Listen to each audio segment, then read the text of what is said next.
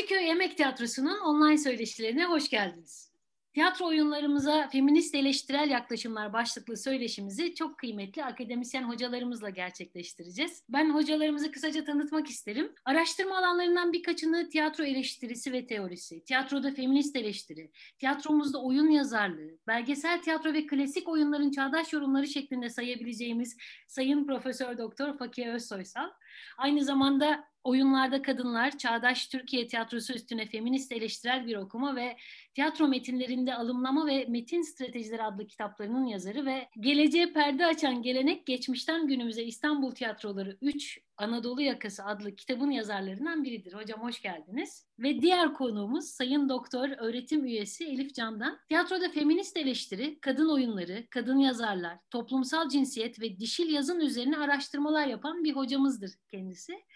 Tiyatromuzda kadın oyun yazarlarının yazma biçimlerinin incelenmesi ve toplumsal cinsiyet 1960-2014 başlıklı tiyatro tezi alanda çok önemli bir boşluğu doldurur niteliktedir. Ortak üretim alanları toplumsal cinsiyet ve feminist eleştiri olan hocalarımızın çok sayıda araştırması ve akademik çalışması vardır. Kendilerine çok teşekkür ediyoruz bugün bizimle oldukları için ve sözü onlara bırakıyoruz. Tekrar hoş geldiniz.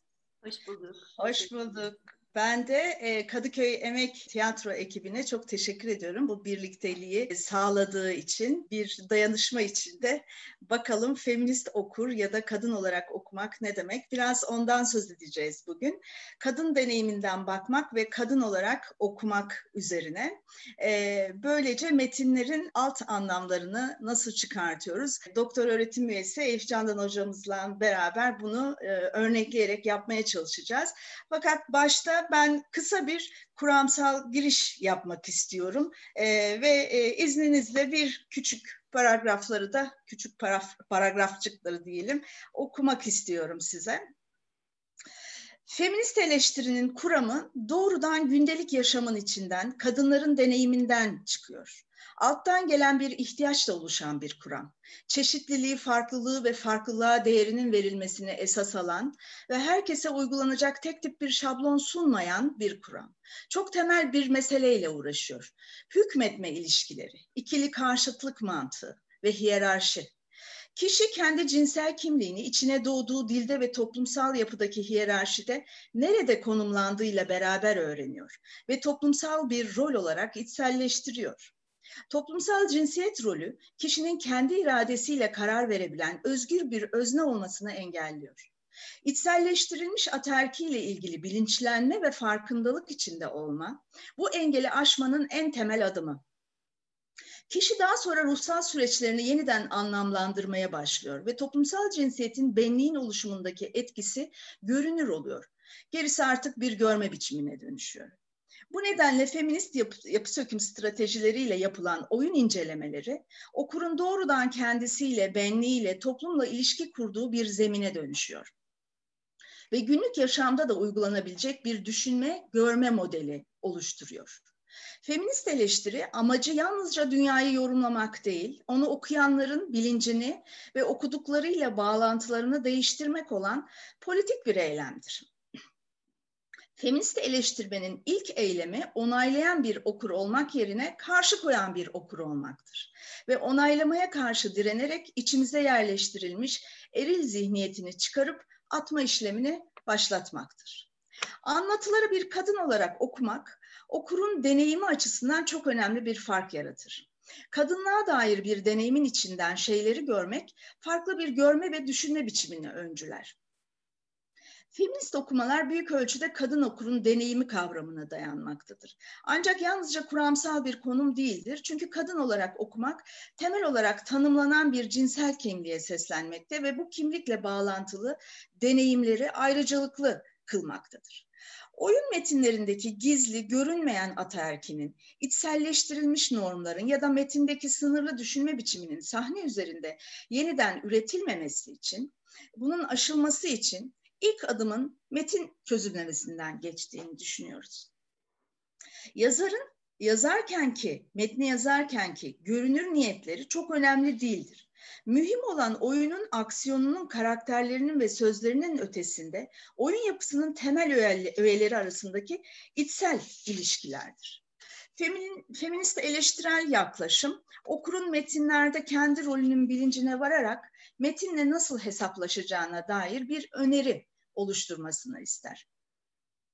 Ee, ve seçenek düşünme biçimi ancak bu var olanın farkındalığı ve kırılmasıyla bulgulanabilir diye e, düşünür. Eleştirel düşünceyle.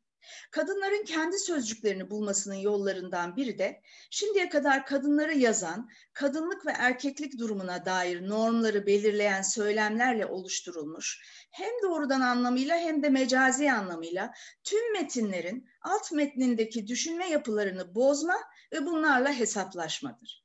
İçinde olmadığımız bütün hikayeler bizi sıkar. Kadınların kendi hikayelerini kendilerinin kurgulayabildiği bir yolun açılmasında feminist eleştirel tavrın, e, feminist eleştirel yaklaşımın, feminist yapı söküm stratejilerinin, disiplinler arası çalışmaların etkin bir yöntem önerdiği ve en önemlisi farklı bir dünya olasılığını hatırlattığı açıktır. Bu anlamda feminist okur, karşı goyan, direnen bir okur, eleştirmen ve izleyicidir. Fakat bir kadın okuduğu zaman e, mutlaka kadın olarak okumak gerçekleşmeyebilir kadınlar erkek gözüyle de okuyabilirler, okumuşlardır da. Bu, bu tür e, okuma biçimlerinin e, ve buna bağlı içselleştirilmiş, bunu içselleştirilmiş eril zihniyetin metinlere nasıl yansıdığını e, şimdi e, doktor öğretim üyesi Elif Candan hocamızla beraber anlatmaya çalışacağız. E, bu tür metinlere müdahaleler de söz konusudur. Bunu daha sonra konuşmanın sonunda dile getirebiliriz. Metinler bizi nasıl aldatıyor? Biraz oradan baktığımızda e, ilk örnekler olarak tiyatromuzda kadınların sorunlarını dile getiren oyun yazan kadınların oyunlarına bak, bakacağız. Daha sonrasında da eril e, e, bakışın ürünü olan oyunlar ve kadın bedenini gülünçleştiren oyunlarla feminist yazın ve feminist mizah e, arasındaki, mizah biçimleri arasındaki farklılığı dile getirmeye çalışacağız. E, daha sonra da yazarlık eğitiminde toplumsal cinsiyet üzerine e, fikirlerimizi e, ortaya koyacağız diyelim. E, ben sözü e, e, doktor öğretim üyesi Elif Candan hocamıza e, bırakıyorum. Birlikte e, bu metinler, e, bizi e, aldatan metinler nasıl aldatıyorlar? E, oyun yazan kadınlarımız nereden bakıyor? Belki örneklerle bunu tartışırız. Teşekkür ederim hocam. Ee, tabii burada yapmaya çalıştığımız biraz ya da yapmaya çalışacağımız e, şey e, çok kapsamlı analizlerin ve detaylı çalışmaların ancak bu sınırlı süre içerisinde bazı sonuçlarını paylaşabiliriz. E, ve hep beraber e, düşünmeye, düşünce üretmeye e, niyetliyiz e, bu e, vesileyle. E, şimdi sizin de dediğiniz gibi hocam tiyatromuzda kadınların sorunlarını dile getiren e, oyunları yazan kadınlar e, aynı zamanda da tiyatromuzda kadın oyun yazarların görünür olduğu dönemlere denk geliyor. Bunlar 1960'lı yıllarda görünür olmaya başlıyorlar. E, 1970 ve sonrasında da yazarlarımızda artış gözleniyor. Bizim e, başlangıçta e, inceleyeceğimiz e, belli alıntılar yapıp üzerinde konuşmaya çalışacağımız oyunlar e, bu dönemlere de denk gelerek başlayan oyunlar e, kadın oyun yazarlarımız zaman içinde de kadın sorunlarına yaklaşımı ve kadınların sahne üzerinde temsil edilebilir olmasına son derece önem veriyorlar.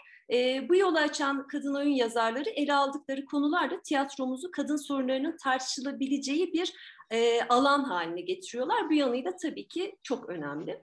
E, bu bahsettiğimiz dönemde ve alıntı yapıp e, üzerinde konuşmak istediğimiz oyunlarda bu oyunlar aracılığıyla e, sözcük aralarına sinen anlamları açığa çıkarmak, daha içeriden bir okumaya olanak sağlayacak. Yazar ve metinle göz temasını kaybetmeden yazarların söylemlerini oluştururken başvurdukları yöntem ve stratejileri açık etmek. Bugünün koşulları içinde de metne ne diyeceğimizin yanı sıra metnin de kendi toplumsal ve kültürel koşulları içinde bize ne dediği de çok önemli bu noktada.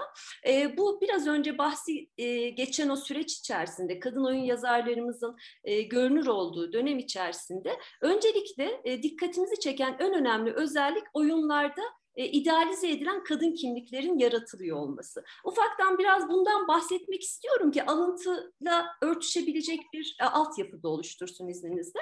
Şimdi bu oyunların düşünce biçiminde feminist meselelerden ziyade daha çok ulus devlet oluşumunun başlangıcında ortaya konulan normlar ve modern kanlık, e, kadın kimliğinin inşası üzerinden hareket ediliyor.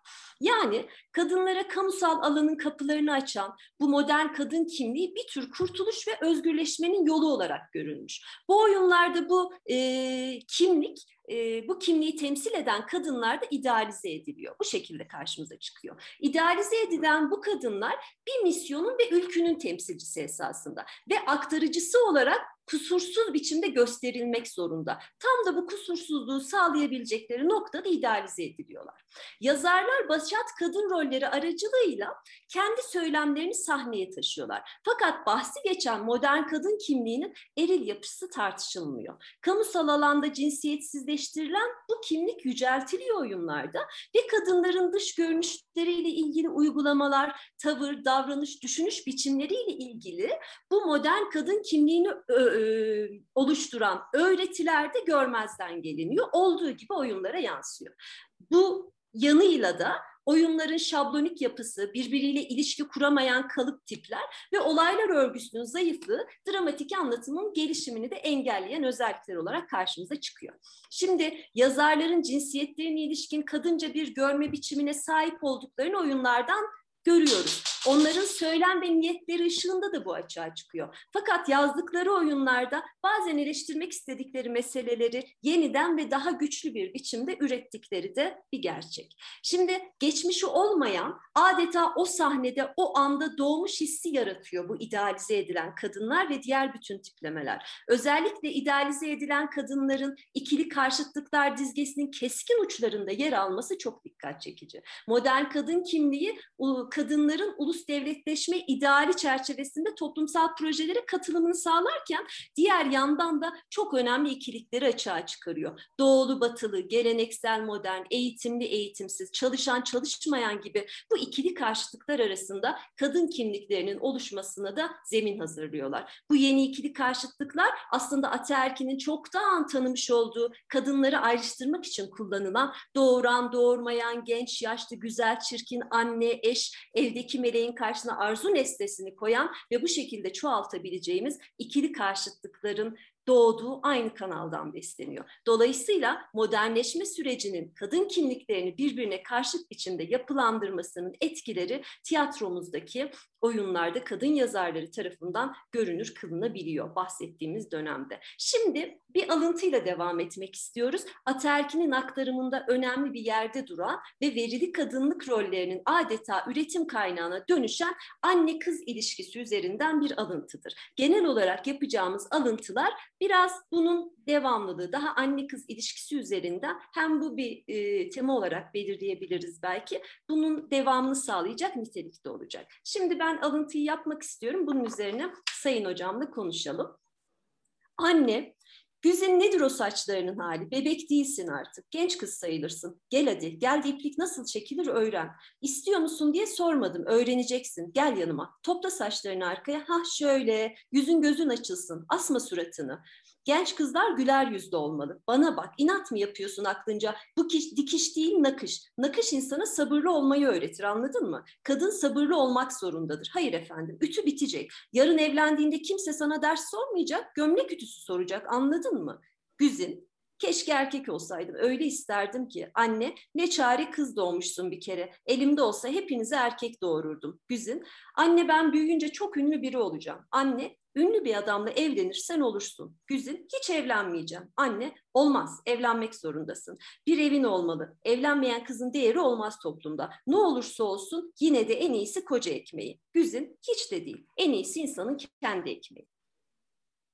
Böyle bir alıntı. Hocam Evet, aslında e, az önce girişte de söylemiştim. Yazarın yazarken ki e, niyeti önemli değil, ortaya çıkanın e, ardında ne var diye. Aslında burada e, annenin e, üzerinden geleneksel bir yapının e, kızları nasıl etkiledi, daha doğrusu kız çocuklarını e, nasıl etkilediğini söylüyor. Burada Güzin 12 yaşında aslında oyunun giriş bölümünde bir şey veriliyor.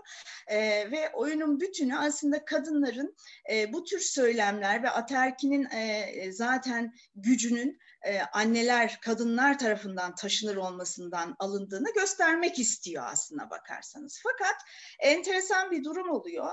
E, bu söylemleri yabancılaştırmadığı için anne e, baskıcı, olumsuz bir noktada duruyor. E, Güzin ise 12 yaşında ve en iyisi insanın kendi ekmeğidir falan gibi aslında yazarın sözcüsü vaziyetinde konuşur bir hal alıyor. Bunu bir gerçeklik ve e, hani kadının bir sorununu dile getiren bir şeymiş gibi alırsanız aslında hangi normları tekrar tekrar pekiştiriyoruz diye bakalım. Bir kere şu e, kadın olmayı istememek, kadın doğmuş olmayı istememek gibi e, bir durum e, kadının sürekli olumsuzlanıp e, kötülenmesiyle ilgili reddedilmesiyle ilgili bir mesele. Buraya koyuyor yazar e, sözün ona e, o geleneklerin bunu ona söylettiği, baskının bunu ona söylettiğini göstermeye çalışıyor. Fakat metin yabancılaştırılmadı ve bu şekilde bırakıldığı için ne oldu? Biz ikili bir karşıtlık düşüncesine giriyoruz. E, gelenekler kötü efendim, kadınları da dışlıyor, yüzünde haklı, yüzünde doğru e, evlenmek istemiyor falan. Şimdi bütün bunlar bir e, 12 yaşındaki bir kızın gözünden de değil, yazarın az önce Elif Candan hocamızın söylediği gibi e, yazarın aslında e, ulus devlet kuruluşundaki e, ideal kadın e, nasıl olmalı imgesiyle ilişki kurduğu içselleştirilmiş bir şey. Evlenmeyeceksin e, çalışacaksın, kendi ayaklarının üzerinde duracaksın falan gibi. Şimdi tamam bir erkeğe bağımlı olması gerekmiyor ama e, bir şablonla da ilişki kurmak doğru olmuyor. Ne oluyor? Bir e, ikili karşıtlık oluşturuyor. E, feminist eleştirel yaklaşım ikili karşıtlıkların e, neyin doğru neyin yanlış olduğunun doğrudan söylenmesinin ardında e, hükmetme ilişkileri olduğunu gösterir. E, yazarlar yine az önce Elif hocamızın söylediği gibi e, sonuç odaklı bir yerden bakıyor. Bu kişiler nereden gelmiş, e, hayatları nedir, gerçekçi gibi görünmesine rağmen oyun e, bir e, yazarın bir düşüncesinin kanıtlanması için e, ona destek olan figürlere dönüşüyorlar. Dolayısıyla bir takım imgelerden çıkmaya başlıyor. Şimdi e, Nakış e, öğrenmek insana sabırlı olmayı öğretir diyor anne. Nakışla e, e, yazarlık arasında bir e, bu metin devam ettiğinde e, görülüyor ki e, kız yazar olmak istiyor. E, nakış yapmakla yani evde oturup nakış yapmakla yazarlık arasında bir hiyerarşi kuruyor metin. Ve bu bize zaten e, kendi ülkemizin e, Cumhuriyet'in ilk dönemlerinde verdiği bir takım imgelerden de kaynaklı. Kadınlar modern olmak için şunu yapmalıdırlar ve modern kadın imgesi e, önemlidir, öteki değildir gibi. Şimdi biz bunlar arasındaki hiyerarşiyi şu küçücük şeyde e, e, örnekte dahi görür hale geliyoruz. Örneğin insan e, yazar olabilir ama aynı zamanda nakış da yapabilir. Sabırlı olmak için değil, bunu sevdiği için, bunu tercih ettiği için. Dolayısıyla o hiyerarşiler bizim tercihlerimizi de belirliyor. Canınız istiyorsa, seviyorsanız ve tercih ediyorsanız her türlü ev içinde yapabilirsiniz. Öyle değil mi? Ama bu doğuştan size verilmiş, yapmanız gereken kader ve yazgıymış gibi gösterildiği zaman problem. Yazar da bunu söylemeye çalışıyor. Aslında niyeti öyle ama yazarkenki niyeti önemli değil, çıkan önemli dediğimizde görüyoruz ki e, anne bir kere burada anne e, olarak tartışılmıyor ileride de tartışılmayacak. Burası oyunun içinde sadece bir bölüm, ilk giriş bölüm olarak veriliyor. Baskı gösteriliyor. Anne nasıl bir şey yaşadı? Onun kadınlık deneyimi nedir? Bu kıza niye baskı yapıyor? Ee, bunlar görünmüyor. Ayrıca dediğim gibi kadın e, olarak doğmanın istenmeme durumunun buraya konulması bu metne yeni bir anlam da katmadı. Boşu boşuna o e, imgenin kadın olmayı reddetmenin sanki daha iyi olacağı gibi bir imgenin e, tekrarına neden oldu. Ve evlenmek zorundasın diyor anne. E, ünlü olmak için işte bir ünlü kocan olursa olursun diyor. Bunlara karşı gelerek aslında yazdığını düşünüyoruz. Fakat dediğim gibi buradaki ikilik e, annenin sözcüsü olduğu geleneksel görüşle modern kadın arasındaki e, farklılığa doğru gidiyor. Temel meselemiz ikili karşıtlığın hükmetme ilişkilerini yaratması. Yazarın farkında olarak olmayarak sonuç odaklı bizi doğrunun ne olduğuna yönlendiren e, düşüncesinin e, okuru e, pasifize edip otoriter bir yapıyla bize bazı şeyleri empoze ediyor olması. Yeni bir şey söyledi mi buradan? Yok. Zaten bildiğimiz geleneksellik baskıdır bilmem nedir falan filan diye nakışı dışlayalım. Ya yok nakış da bir sanat yani o e, hoşluğu olan bir şey. Meselelere doğru yanlış bu iyi bu kötü diye e, bakmamıza neden olan e, noktalardan biri de az önce hocamızın da söylediği gibi e, modern ideal kadın imgesiyle ilişki kurma meselesi. Daha sonrasında da oyun bu oyun devam ettiğinde bir mağduriyete doğru gidecek. 12 yaşındaki bu kadın bunları bilen kadın hayatında hiçbir değişiklik yapamamış ve öyle bir mağduriyet içindeki zorlama olarak karakterlerin hepsi onun mağduriyetini desteklemeye getiriyor. Dramaturjik problemler çıkıyor. Eğer yazar eylem içinde oyun kişisinin davranışlarıyla onun karakterini oluşturan bir halde ve kendi kadınlık deneyimini e, aktaran bir halde tutsa ruhsal süreçleri, anne olmanın e, e, meselesi, orada anne kız ilişkisine dair bir tartışma, böyle şeylerin olmadığını görüyoruz. Kötü anne gelenekle birleşti, e, e, kız genç ve işte modern falan gibi e, bir yere doğru giderken bir yandan da dediğim gibi e, oyun ilerledikçe mağduriyet öne çıkıyor. Kadınların sürekli mağdur gösterilmesi, yazarın niyeti bu değilse bile bir şekilde onu göstermiş. Mağdur gösterilmesi, kurban gösterilmesi temel problemlerden biri. Bir kere bu bir gerçeklikmiş gibi algılanmaya başlıyor, tanımlanan bir şey. Kadının sorununu dile getirmek onu mağdur göstermek yani anlamına gelmez. Yani mağdur göstermek onun sorununun e, gösterildiği anlamına gelmez. Meseleyi tartışmak gerekiyor, değerlendirme yapmak. Feminist metinler biraz bu kadınlık durumunu daha farklı gösterecekler. Örneklerden bir tanesi buydu ve biz e, e, bu e, var olan aterkil yapının aslında bu tür bir diyalog, diyalog da denmez ama zorlama bir yazı diyelim, e, içerisinde e, yeniden üretildiğini gördük. E, bir farklı bakış açısından yaklaşamadık aslında. E, ve bu şey e, bu tür oyunlar feminist değiller. Kadınların sorunlarını dile getiriyorlar ve hocamızın yine söylediği gibi e, kadınları e, oyunlarda e, bir araya getirme, onların sorunlarını dile getirmeye çalışma falan filan gibi şeyler önem arz ediyor ama e, altyapıyı yani ikili karşıtlığı e, yeniden üretiyor olması yazarın, e, temsillerde bildiğimiz imgeleri tekrarlıyor olması e, oyunun sadece bir kadın oyunu olduğu ama ele alıyorsanız sahneleyecekseniz bir müdahale yapmanız gerektiğini söylüyor bize buradan diyelim. Elif Hocam başka evet. örnekler hatırlıyor muyuz? Ne, ne vardı? Tam bu söylediğinizi yine destekleyebilecek bir küçük örnek daha verelim başka bir oyundan. E, yine anne kız e, diyaloğu, e, yine sizin deyiminizde zorlama bir diyalog. E, belki biraz daha netleşebilir mesele. Feride, sen benim yalnızca kızım değildin. Benim için olağanüstü bir varlıktın. Bir düş, bir umut, bir şiirdin. Olağan bir ömür sürmene, amaçsız bir yaşam seçmene, düşlerini unutmana, şiirsiz kalmana dayanamıyordum.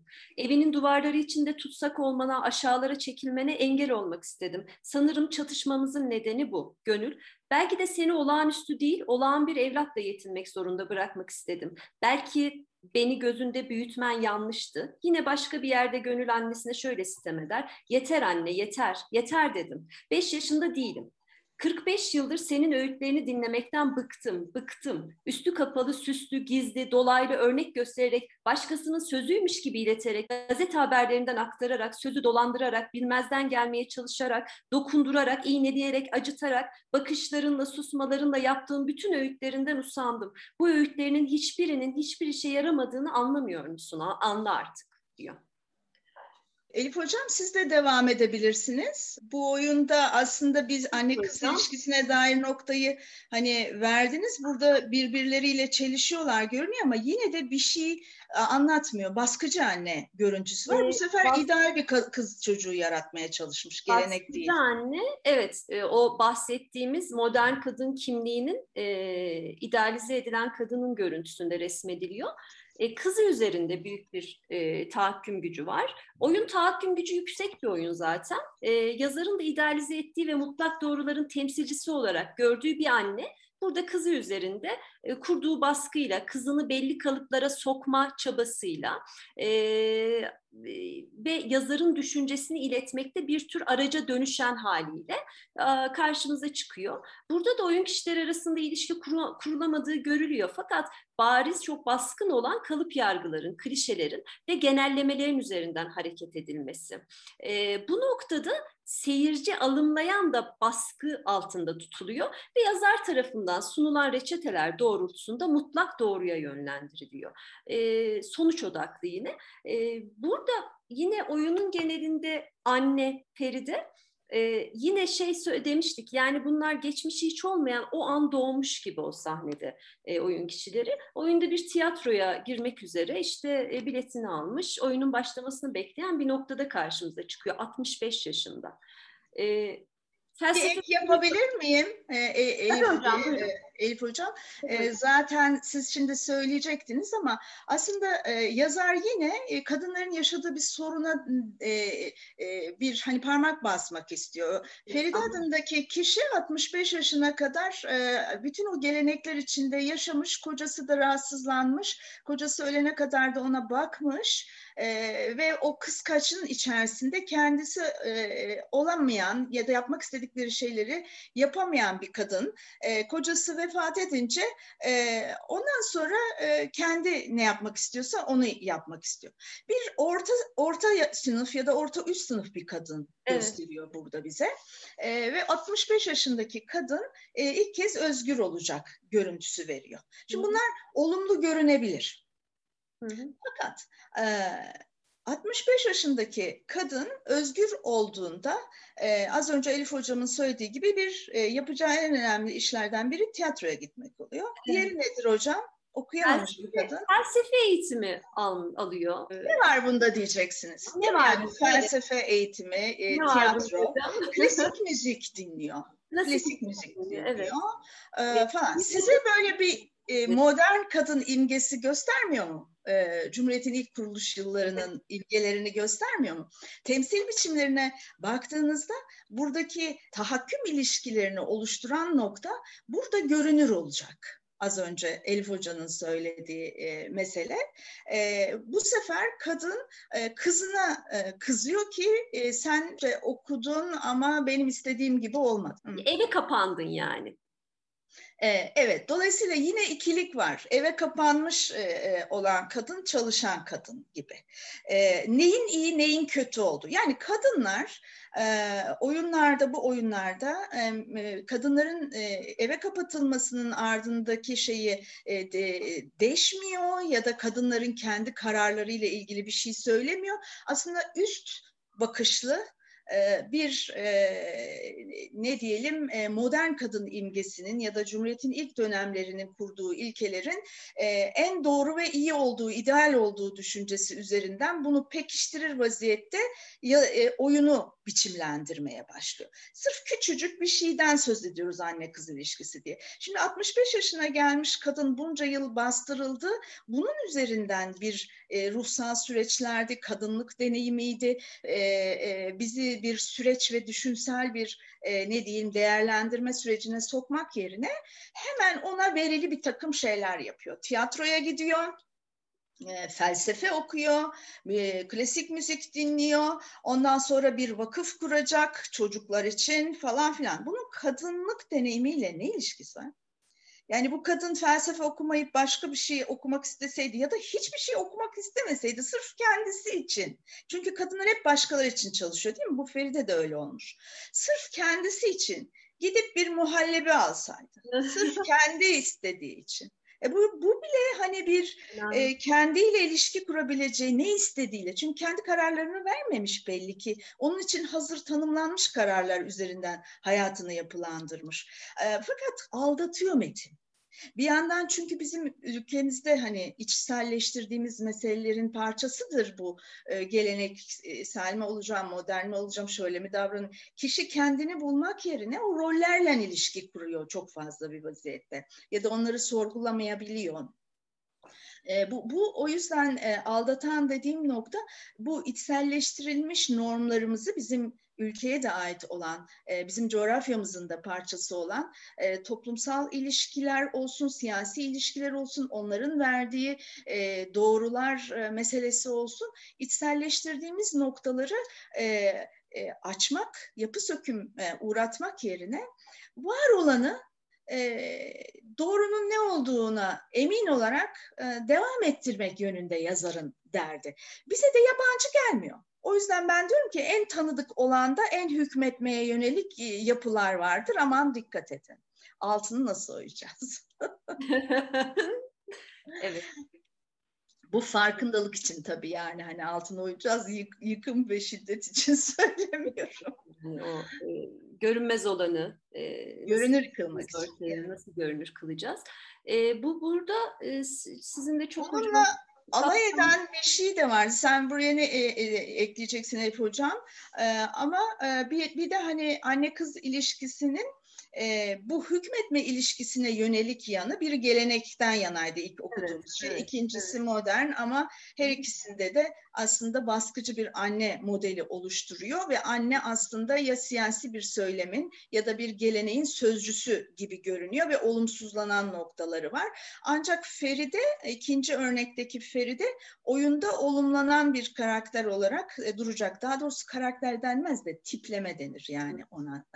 E, e, olumlu bir e, tip e, e, ve e, e, temsiller açısından baktığımızda da kızına kızıyor ama kendine vekil bir e, kız çocuğu buluyor. Ee, avukat bir Filiz var, genç kadın. Bir de bu tiyatroda karşılaştığı Murat var. Ee, o da doktor. Yani meslekler de bir şey söylüyor herhalde değil mi? Ve bunlar güvenilirler. E, dolayısıyla bu mesleklerin ya oyunun içinde güvenilir kişiler. Ama kızının, gönülün kocası güvenilmez bir adam. O böyle tüccar kılıklı bir şey onların tabiriyle falan. Yani bu hiyerarşileri yaratıyor. Neyin doğru neyin yanlış olduğunun oyunun içinde bizi yönlendiren okur olarak yönlendiren noktalarını gördüğümüzde otoriter bir oyun hükmetme ilişkilerini bir yerde kuruyor diye hemen düşünüp bunu açığa nasıl çıkartırız, bunu nasıl müdahale ederiz, sahnede bunu nasıl yeniden üretmeyiz e, bu metni eğer e, sahneleyeceksek diye düşünmek ve yeni bir dramaturjiyle bakmak lazım. Evet Elif Hocam. İdeal erkekler, ideal kadınlar yaratılıyor dediğiniz gibi oyunlarda. Bu sadece kadınlarda da sınırlı bir şey değil. Her zaman bu ödevin, bu ülkünün, bu görevin aktarımında yine kadınlar kullanılıyor ve aktarılacak kadınlar da her zaman metinler içinde üretiliyor. Bu metinde de üç kuşak kadın, anne, kız ama bir de torun var Elif adında. O zaten bu idealin devamlılığına hizmet edecek en önemli noktada tutuluyor metinde. Burada yazarların tabii bu kimlikler arasındaki o yarılmayı hissetme durumları, bunu aktaramama kaygılarını, hemen bunu böyle teslim etme e, endişelerini e, hissedebiliyoruz oyunlarda. Bu başka bir şeye dönüşüyor yine. Örneklerde devam edelim isterseniz hocam. Bu yine anne kız e, diyalogları. Fakat bir örnekte de bunun biraz e, bu yapının geleneksel normlardan beslenerek fakat başka bir biçimde anlatılma durumu da söz konusu. Bir örneği verip onun üzerine konuşalım isterseniz. Zaten ne öğrendiysem annemden öğrendim diyor kadın. O da kendi annesinden öğrenmiş. Onun annesi de annesinden tabii. Böyle sürüp gitmiş. Anneler kutsaldır. Kızlarına bir sürü faydalı şey öğretirler. Kızları onların küçük birer kopyası oluncaya kadar öğretirler de dururlar. Anneler kızlarını çok severler. Sevgilerini nasıl iyi bir ev hanımı olunacağını öğreterek gösterirler. Tabii ya kızları için iyi bir gelecek hazırlamak annelerin görevidir. Ben de kızımı öğretiyorum yavaş yavaş daha çok küçük. Ama ağaç yaşken eğilir öyle değil mi? Ben de eğiyorum onu, büküyorum, ezik büzük bir şey yapıyorum onda.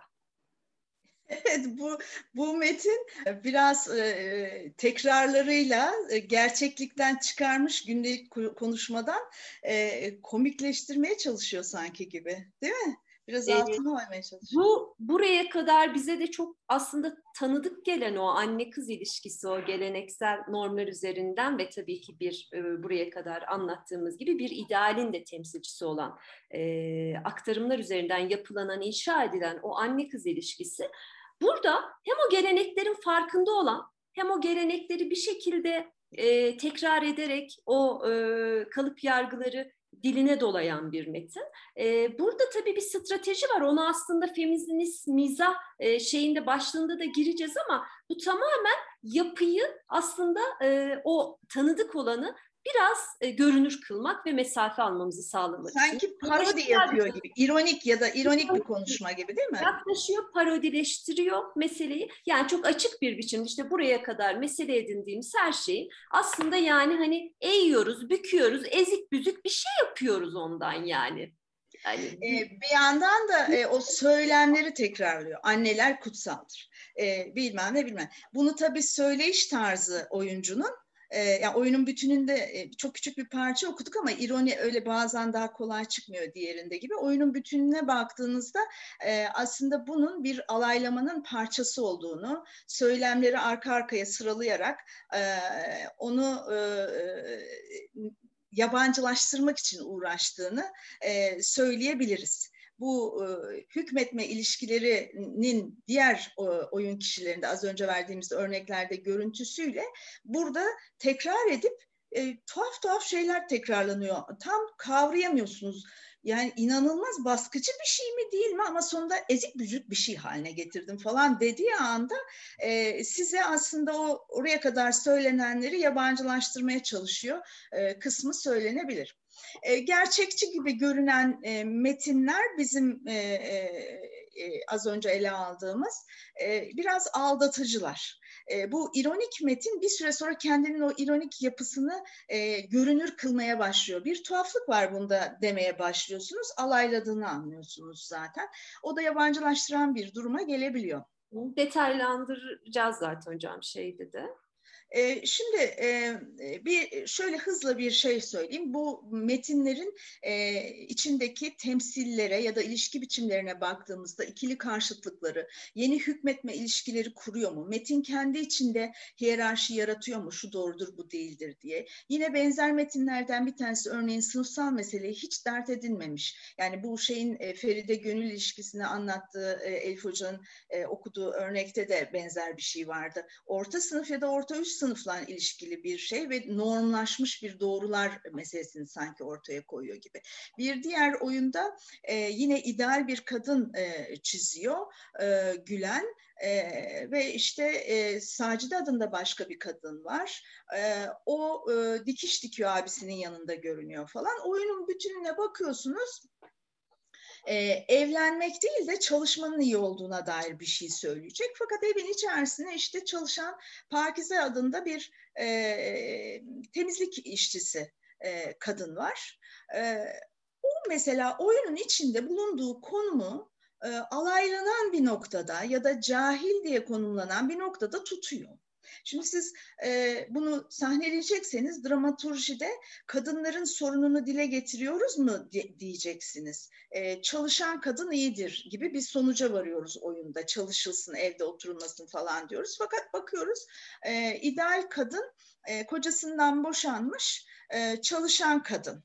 E, ama sevgilisi falan yok öyle çok namuslu E, ve e, o ahlaki şeyle ideal kadın formunu koruyor.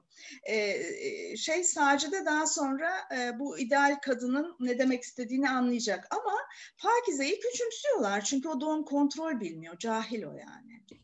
Şimdi ne kadın dayanışması görüyoruz oyunda, e, ne sınıfsal farklılıklar arasındaki kadın olma durumuyla ilişki kurmayı görüyoruz. Ama belli normlar metnin içine sinmiş, şey sinmiş denmez, e, işlemiş, içselleştirilmiş. Onlar bir yerlerden çıkıveriyorlar böyle. O yüzden çok dikkatli ve yakın okuma gerektiriyor. Ee, sanki kadınların sorunlarını dile getiriyormuş gibi görünüyor. Getirdiği bir şey olabilir ama öyle bir şablonik durum ki her şeyi ta- nasıl tartışacak bilmiyor. Nedir o? Tartışmaktan kaçındığı temel şey bu tür metinlerin ikili karşıtlık mantığını devam ettiriyor. Benim söylediğim doğru, onun değil. E, genellikle yaşadığımız coğrafyada da herkes doğruyu bilir. Kendi e, söylediğinin dışındakine e, hiç e, e, olumlu bakmaz. O yüzden o ikili karşıtlık mantığı ya da idealizasyonlar her zaman e, içinde şiddet ve hükmetme ilişkilerini barındırırlar. Neyin doğru, neyin yanlış olduğunun söylenmesi meselesi. E, bu metinleri e, tabii çoğaltmak mümkün e, ama hani e, şimdilik bu şeyde kalıyoruz. Erkek temsillerine de baktığımızda e, çoğunlukla olumsuzlanan erkekler e, hoyrat, e, baskıcı görüntüler içinde oluyorlar. E, olumlanan erkekler işte az önce söylediğim o Doktor Murat'ta olduğu gibi e, hem meslek güvenilirlik açısından bir şey arz ediyor, e, hem e, kadınlarla e, ilişkide daha ılımlı görünüyor falan gibi. E, ama ne erkeklik durumunu ne kadınlık durumunu aslında tartışmayan e, derinlemesine bu deneyimlerin neler olduğunu ve aslında ne tür sorunlarla e, e, iç içeyiz ve neyi tartışmamız gerekiyor bunu e, görmek yerine şablonik doğrular üzerinde gidiyoruz. Ne oldu şimdiye kadar söylediklerimizde asıl mesele düşünme ve görme biçimi sadece cinsiyet temsilleri değil, metnin düşünme ve görme biçimi, röntgenini çekiyoruz. Söylediklerinden söylemediklerini çıkartıyoruz. Yapı söküm dediğimiz aslında biraz böyle. Söylediklerini nasıl söylediği önemli, söylemediğini nasıl kapattığı da önemli nasıl üstünü örtüyor. E, bu tür e, yapı söküm çalışmaları e, metinlerle farklı e, diyaloglar kurmamıza da neden olabiliyor. Çünkü ondan sonra istediğimiz yani bütün e, metnin zaafını, çelişkisini ortaya çıkardığımızda istediğimiz müdahaleyi yapabiliriz. Bakış açısını değiştiririz, sonunu değiştiririz, e, sahne ekleriz, parodileştiririz bütün bu düşünme ve görme biçimlerini e, gibi sonsuz değişik çalışma söz konusu olabilir. E, bunlar e, yani bu metinleri çoğaltmayalım der. Ne dersiniz Elif Hocam? İsterseniz bir de e, eril düşüncenin e, ürünü olanlara bakalım. E, bunlar e, yazan kadınların aslında söylediği evet. birkaç şey. Sadece şeyi ekleyerek belki oraya geç, gidebiliriz e, izin verirseniz eğer. Şimdi buraya kadar ifade etmeye çalıştığımız aslında biraz modern kadın kimliğinin de idealize edildiği oyunlar e, ekseninde gelişen hali oldu. Aynı kimlik zaman içerisinde bu idealizasyonun hem devam ettiği ama e, doğasındaki biraz yaşama sevinci, koruma içgüdüsü ve çevresine mutluluk saçan o canlı, sıcak, çalışkan e, özelliklerle donatılan bir halk kadını görüntüsüyle beraber de yansımaya başladı. Bu görüntü e, sanıyorum biraz modern ve gelenek arasındaki karşıtlıkları gidermeye yönelik dengeyi bulmaya çalışan bir görüntü de aynı zamanda. E, kadın yazarlar burada da aslında ideal olanın altını kalın bir biçimde çizdiler. E, fark, fakat farklı sınıflara mensup kadınların e, modernleşmeyle kurdukları ilişki, modern ve gelenek arasındaki kuşak çatışmaları ve kadınların iç dünyalarına az da olsa e, eğilebilme e, şeyleri, çabaları yine burada dikkat çekiyor. Yine kadınların e, iletişime girilmek adına gösterdikleri çaba bu oyunlarda önemli. İdeal kadın görüntüsünü temsil eden kadınların oluşumunda bunda geleneksel olanın büyük bir payı e, bulunuyor dedi sonraki oyunlar. Bunun dışında kalan kadın temsilleri arada kalmış, köksüz, aileden aktarılan geleneksel bilgiden yoksun bir yerde tutuldu. Bu örnekleri de görmemiz mümkün ama genel olarak ideal kadın kimliği e, yaratılmaya devam etti oyunlarda. Ee, sadece tek bir bu şeyde bu yapılmaya çalışılırken mesela bir oyunda kendini yaşamla iliş yaşamı tanımlarken işte eril kimliğin e, eril öznenin ağzından tanımlayan bir örnek var mesela. E, bu bunu yaparken e, işte bu bok dünya böyledir. Onun elinden zorla çekip alacaksın yaşamını. Bir canavarın dişlerinin arasından söküp alır gibi dişe diş kana kan. Bizim hakim bey öyle derdi diye. Aslında yaşam biraz e, erkek özne üzerinden hep tanımlandı. Fakat kadınlar kendi e, modern ve geleneksel rollerinin aktarımında hep e, aracı tutulan bir noktada. E, Hakimin sözüyle özdeşleştiriyor yaşamı evet. anlama. Kendisi sınıfsal olarak da daha e, aşağıda. Hakimi büyük bir e, şey merci olarak, otorite olarak görüyor orada e, okuduğun e, noktada hocam. E, ve e, oradan kendi hayatına e, örnek alıyor görünüyor. Örnek Kadınlığıyla ilgili bir şey de değil ama oyun iki kadının bir araya geldiği e, konuştuğu e, e, bir gecede anlatılanları söylüyor. Sonra mesela bu tür oyunlarda beklersiniz ki artık e, kişiler karşılaştıkları kişiler değillerdir. Gece bittiğinde aslında bir deneyim yaşamışlardır, bir hesaplaşma, başka bir şeye dönüşmüşlerdir diye beklersiniz. Hiç öyle olmuyor. Yazarın bu ikili karşıtlık düşüncesinde bu sefer hani e, belli şablonik e, ne diyelim geleneksel olanın e, hoşnutluyla tuttuğu bir e, şeye dönüşüyor. E, e, anaç kadın, e, öbürü de e, yozlaşmış sosyete kızı aniden annesinden göremediği şeyi bu kadından görüyor falan gibi başka bir şeye dönüşüyor. Yani oyun var biyolojik anne olmasa da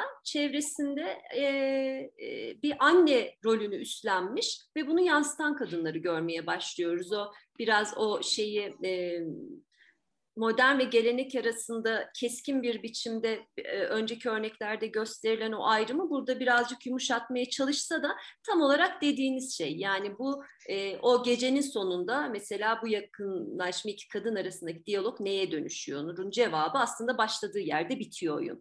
E, bir, bir de yazar kendi doğrusunu ve hiyerarşisini e, hakikaten okuruna e, zorlayarak hani e, evet. yazar da hükmederek veriyor orada. Ve işte yozlaşmış sosyete kızı ne demek yani? Ya Yeşilçam evet. imgelerini kullanıyor.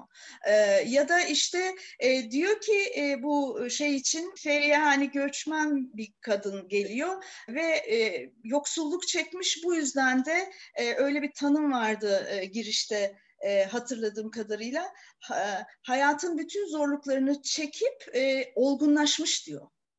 Şimdi Hı. bunların hepsi kalıp düşünceler. Ona bir tipleme e, şeyi veriyor. Yine bir Yeşilçam e, şeysi veriyor. E, fakir ama işte şöyle böyle falan. Yani yoksul ve olgun. Canım yani olgun olmak ayrı bir özellik. Her yoksulluk ya da zorluk çekmek kişileri olgun mu yapar? Şimdi bu inançlar geliştiriyor. Belli söylemlerin tekrarı üzerinden kendi e, yapmak istediğini e, oyunun içerisinde okura empoze ediyor aslında farkında olmadan. Niyeti başka bir şey olsa da kullandığı sözcükler öyle. Ya da ne bileyim yine Feriha'yı tanımlarken yani böyle bir hani ahlaki şeyleriyle falan böyle bir e, Türk aile şeyinin özelliklerini taşıyan falan gibi bir şey söylüyor. Böyle bir şablon mu? Geçmişin şeyleriyle de tutuyor. Yani bir konsol var, hiç kimse yok, anne yok, e, teyze ölmüş, anneanne ölmüş. Kadınlar arasında büyüyen bir kadın zaten Feriha. E, fakirlikten geliyor. Bir ev almış fakat orada anneanneden kalma konsolla yaşayacağını ve çiçekleriyle bundan sonraki hayatını geçireceğini söylüyor. Hem o gelenekle beraber yaşayacağının temsili ima ediyor aslında. Bunu çağrıştırıyor o konsolun varlığı. Bir de yine anneanne orada. Mesela anneye de o bilgiyi aktaran geleneği Burada anne kız, burada anne anne anne teyze ve Feriha. Yani anne anne orada en üst noktada geleneğin şeyinde tutulurken e, ondan kalan konsolda onun aslında o geleneğin öğretisi içerisinde hayatını sürdürecek ve o evde her şey yeni ama işte sadece o konsol ve çiçeklerle kalacağını imliyor bir şeyde e, oyun içerisinde sürekli olarak. Bunu bir kadınlık e, geleneği olarak da ele almıyor. E, daha o da yine belli bir modern ve gelenek evet. arası ve işte gele, e, geleneğe de e, aman modern olursak gelenek elimizden gider düşüncesiyle yapışan zaten çalışma var. hayatından gelen emekli olan bunu söylüyor oyun. Yani oralarda evet. bir boşluk bırakmıyor. Evet. E, evet. Tam olarak o modern kadın kimliğini gelenekle yoğurduğu bir noktada karşımıza çıkıyor bu örnekler. E, yine dikkat çekici bir örnek. Ee, yine idealize edilmeye çalışılan biraz önce söylediğim söylediğimiz o e, daha e, halk kadını imgesini de ortaya çıkarmaya çalışan o amaç e, sevecen, takin, blue kadın görüntüsünü yansıttığı bir örnekte de e, bir yazarımızın.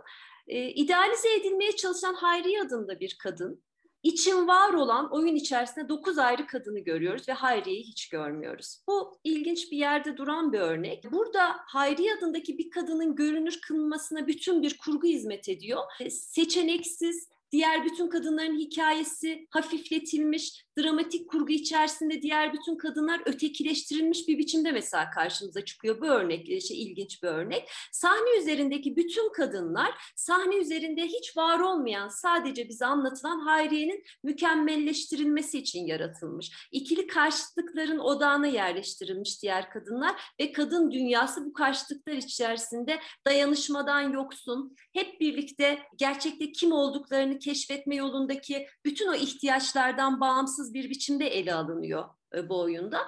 Bu durumda kurgunun yol açtığı kendi hikayeleri içinde sıkışıp kalan kadınların öfkeleri, umutsuzlukları, e, şartları, konumlarını koruma çabaları göze çarpıyor. Bütün kadınlar farkında olmadıkları halde kendi hikayeleri içerisinde hem kurban hem de yazarın yönlendirmesiyle Hayriye'nin kıymetini bilemeyen, o ideal kadının e, yeterince kıymetini bilemeyen ve o mahalleden ayrılmasına yol açtıkları için de bütün bu kadınların hikayesi ortaya çıkmadığı halde bir de suçlu konumunda tutuluyorlar. Yani, yani kadınlık bu... durumunu da tartışmıyor ama yani bu evet. sözünü ettiğimiz oyunlar e, yıllarca şehir tiyatrolarında falan oynamış evet. E, yanları olan oyunlar yani. Evet yani işte e, yazan kadınlar kadın sorunlarını dile getiriyor görünme söylemelerine rağmen aslında aldatan metinler dediğimiz e, mesele ikili karşıtlıkların ve hiyerarşinin bunun içinde olması kadınlık e, e, durumunu aslında tartışmayıp tiplemeler yaratmaları ve yazarın da e, kadınları tanımlar vaziyette e, bir takım özellikler ona e, atfetmesi e, diyebiliriz. Biraz da bu ikinci bölümümüzle ilişkili yani eril zihniyetin aslında e, biçimlendirdiği, yazan erkeklerin e, biçimlendirdiği kadınları ele alan oyunlar da var. Değil mi Elif Hocam? Tabii. Yani bunu bir önceki bölümde tabii ki deneyimin içinden yazmak diye bir şey var kadın oyunlarında, e, kadın yazarlarının yaptığı ve söylemleriyle açığa çıkan bir kadınca bir görme biçiminin olduğuna dair çok fazla bulguya ve bunu rahatlıkla var diyebileceğimiz e, alanları açılıyoruz. Şimdi bu söylediğiniz başlıkta yani kadınların sorunlarını dile getiriyormuş gibi yapan eril bakışın ürünü oyunlar kadınları araçsallaştıran komedi aracı, gülünçlük aracı yapan oyunlar sizin deyiminizde hocam. Burada biraz daha güncel bir aralığı ele alalım son yıllarda. Çok popüler bir eğilim kadın oyunlarının eskisine oranla çok fazla sahnelerde görüyoruz zaten. Hem metinlerini hem kadın oyunları. Böyle bir eğilim söz konusu. Ama bu eğilim acaba yeni bir görme ve düşünme biçimi yaratıyor mu? Toplumsal cinsiyet normlarını, hiyerarşik yapıları, güç ilişkileri bilinçli ya da bilinçsiz bir biçimde yeniden üretiyor mu acaba? Bu oyunlarda ikili karşıtlıkların dilinden konuşulduğu, kadınların toplumsal rolleri üzerine düşünme ve sorgulama şansını ortadan kaldıran yapılar kurulduğunu görüyoruz. Çoğunlukla kurguda ya da sahne üzerinde hiç görünmeyen erkeklerin kadın hikayelerine düşen kocaman gölgeleri var. Bu gölgeler altında monologlar da çıkışsızlığı gösteriyor maalesef. Dramatik yapının kadınlar arasında var olabilecek mutlak bir iletişim ve dayanışma ilkesinden yoksun bırakıldığı, sonuç olarak da mağdur, çaresiz, acınası bir biçimde resmedilen kadınların ruhsal süreçlerinin de görmezden gelinildiği açığa çıkıyor bu başlık altında ele alacağımız oyunlarda. O halde şunu diyebilir miyiz? Kadın oyunlarının niceliksel açıdan artış göstermesi, kadın yazarlarının ya da yazılan kadınların görünür olması, kadın meselelerinin sahneye taşınması açısından teşvik edici tüm politikalar, bu oyunların hiyerarşiler kurmadığı, ikili karşıtlıkları tekrarlayarak pekiştirmediği, toplumsal normlar ekseninden konuşmadığı, cinsiyet rollerinin altını vurgulu bir biçimde çizmediği ve bu durumunda çoğunlukla farkında olmadığı anlamına gelmez. Kadın oyunlarının erkeğin bakışından yazılıp yazılmadığı önem arz ediyor bu noktada. Acaba eril bakışla yazılan oyunlarda hangi yapılar dikkatimizi çekiyor? Şimdi buraya kadar genel bir değerlendirme yapmaya e, çalıştık. Fakat oyunlara daha yakından baktığımız zaman çok gözümüze çarpan temel bir özellik var. Monolog tek kişilik oyun, monodram ya da tek kişilik performans olarak ifade edebileceğimiz bir anlatım biçimi ortada. Bu anlatma biçimi genel olarak acaba kadın yazımında neye karşılık geliyor? Günümüzde nasıl kullanılıyor? Neye hizmet ediyor? Şimdi kadınların kendi hikayelerini yazmaları ya da sözlü olarak aktarmalarına ilişkin feminist düşüncelerinin vurgusu malum. Cesaretlendirme noktasında çeşitli çağrılar yapıldığı muhakkak. Kadınlar peki kendi hikayelerini açığa çıkaracak direnci bulduklarında sözlü ya da yazılı yazılı olarak onu ortaya koyduklarında erkekler tarafından nasıl tarif edildiklerini görünür kılıyorlar. Bilinçaltlarında yatan bastırılmış kadınlık ortaya çıkıyor kadınlar bu monologlar içerisinde devinirken. Kadınca bir bilgi paylaşımının yolları aranıyor. Kendi kültürlerini keşfetmeleri, uzaklaştırıldıkları bedenlerine geri dönmelerine ilişkin bir güç bulunmaya çalışılıyor orada. Dolayısıyla samimi bir biçimde dile gelen bir kadının hikayesi toplumsal cinsiyet rollerini sanki cinsiyetinin doğal gereğiymiş gibi sürdüren, yaşamın kıyısında bırakılmış ve ötekileştirilmiş bütün kadınların hikayesine değebilir, dönüşebilir. Kadınlar kendilerini anlatırken görünmez olanı görünür yapma çabalarındalar. Bu tekil anlatılar içerisinde devinen hikayeler kadınların kendilerini bulmalarının bir yolunu bulmalarına dönüşüyor ve özne olarak konuşmanın kapısı aralanabiliyor.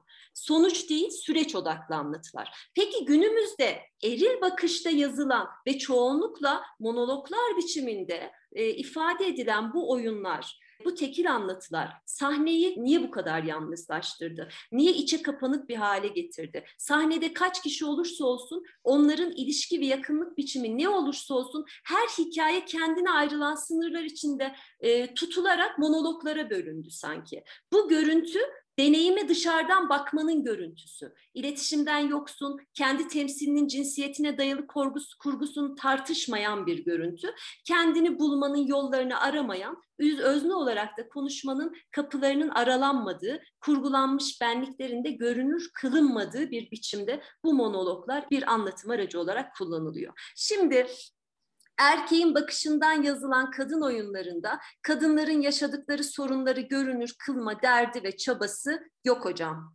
Çeşitli kadınlar, kadınlık durumları komik hale getiriliyor. Göze çarpan çok belirgin özelliklerden biri de bu. Kadınlık durumlarının gülünç bir araca dönüşmesi. Bu oyunlarda kadınlar kurgu içinde birer imgeye dönüşüyorlar. Ee, şimdi biraz sonra yapacağım alıntıda çok net bir biçimde görünecek. Daha oyun başlamamış. Yani daha rol kişileri tanıtılıyor.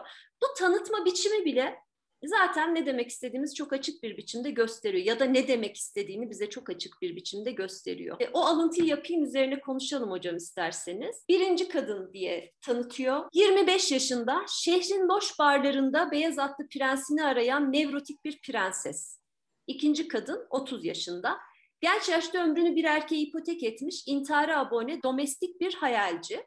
Üçüncü kadın 35 yaşında, son kullanma tarihi bir yıl sonra dolan rahmiyle dünyayı kurtarmaya soyulan ekolojik bir anarşist. Yani kadınları tanımladı, oyun boyunca da bu tanımlama biçimlerinin sınırlarını aşamayacak, e, didaktik olmayan, inandırıcı bir direnç gösteremeyecek kadınları izleyeceğiz biz, göreceğiz, okuyacağız. Hocam buyurun. Elif hocamızın söylediğiyle 25 yaşındaki bir kadını kadınlıkla ilişkili bir sorunundan değil bir şablon ona oturttuğu bir yapıyla şehrin loş barlarında beyaz atlı prensesini arayan nevretlik bir prenses. Şimdi ben bunu anlayamadım nasıl bir şey olduğunu. Bir yaratık mı çiziyor ne yapıyor bilemedim. Şimdi aslında bu tür söylemleri e, inanan kadınların hani e, yanlış bir yolda olduğunu mu söylemek istiyor acaba diyorsunuz? Ya da bu söylemler bu kadınları bu hale mi getirdi diye bakıyorsun. Oyun böyle şeyler işlemiyor. Böyle bir kadın kendisine sözüm ona anlatıyor. E, fakat az sonra Elif hocamız söyleyecektir bunu. E, bu kadınların kendilerini tanımlama meselesinde e, bu üç kadına da az önce Elif hocamızın okuduğu erkeklerle kendini var eden noktalarının eleştirilmek mi isteniyor da böyle bu noktadan bakılıyor bu kadınların dediğinizde bunu hiç tartışmadığını metnin bunun alay konusu haline getirirken yabancılaştırma değil de gülünçleştirme kadının bedenini ya da e, aterkinin kadınları zaten verdiği bir takım e, o normların içselleştirilmiş halinin e, nihayetinde devam ettirildiği bir noktanın olduğunu görüyoruz. Bunların tartışılıp üzerine düşünüldüğü bir şey değil. Yani işte bir tanesi loş barlarda beyaz atlı prensini arıyor. ötekisi bir ömrünü erkeğe ipotek etmiş, intihara abone, domestik bir hayalci diyor şimdiden. Şimdi bu ne demek hocam? Domestik hayalci. Bir, birisi de işte tan tanım da çok üzücü yani. Bir markette ömrü olan, e, raf ömrü olan bir şey diye mi bakılıyor? Ben anlamadım. Hani gülünçleştirme kısmı da çok eril bir bakışın ürünü. Bir kadın tutup da kendi kadınlık durumunu böyle tanımlamaz yazar. Yani yazan erkek herhalde diye düşünüyorsunuz. E, ya da en azından o eril bakışın bir e, parçası diye düşünüyorsunuz. E, ekolojik anarşist falan gibi bir şeyler yapmış. Sonra da e, bütün bu bir apartmandaki kadınları anlat anlatmaya çalışıyor. Kalabalık bir şehirde kaotik bir apartman, şiddet, intikam, entrika ve yalan, e, 32 kısmı tekmili birden renkli Türkçe kara komedi falan. Hani bu tam bir tuluata benzer bir şeyle bir sinema ya da ne bileyim Tulat öncesinde hani söylenen tekerleme gibi bir yerden komik bir şey oluşturmaya çalışmış. Tamam oluştursun da niye kadınları seçiyorsunuz ki o zaman? Niye yani? Hani o deneyimin içinden değilsiniz ama alaylama konusu kolay e, geliyor ve bunların bir tanesi işte çocuk doğuramıyor.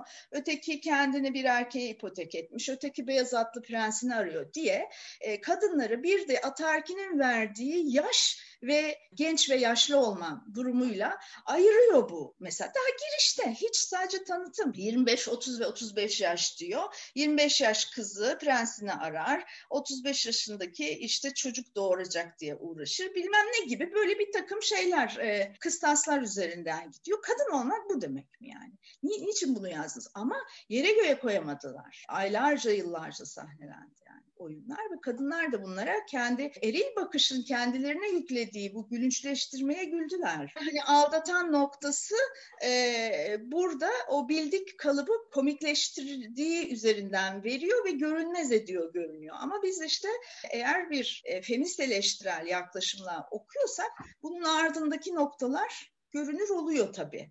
Değil mi? Ee, siz ne, neler diyeceksiniz hocam? Hocam dediğiniz gibi daha oyun başlamadı. Ee, bir çığırtkan edasıyla müthiş bir teşhir var içeride belli. Bir hani çok şey bir tabir olabilir ama bir sirke davet gibi. Yani bu böyle bu şekilde ifade, bu biçimde teşhir edilmez yani. Bu evet kadınca bir görme biçiminin bir ürünü olamaz diye tahmin ediyoruz tabii ki. Şimdi hocam terk edilmiş kadınların çaresiz dövünmeleri tabii ki böyle bir bakış açısıyla bu oyunlara işlenen temsillerin kendilerini gösterme biçimleri. Arzu nesnesine dönüştürülen kadınların gerçekleşemeyecek düşleri üzerine kuruluyor. Cinsiyet rollerinin gerektirdiği biçimde eş ve anne olamayan kadınların eksikliklerini giderme çabaları komik bir biçimde dile getiriliyor.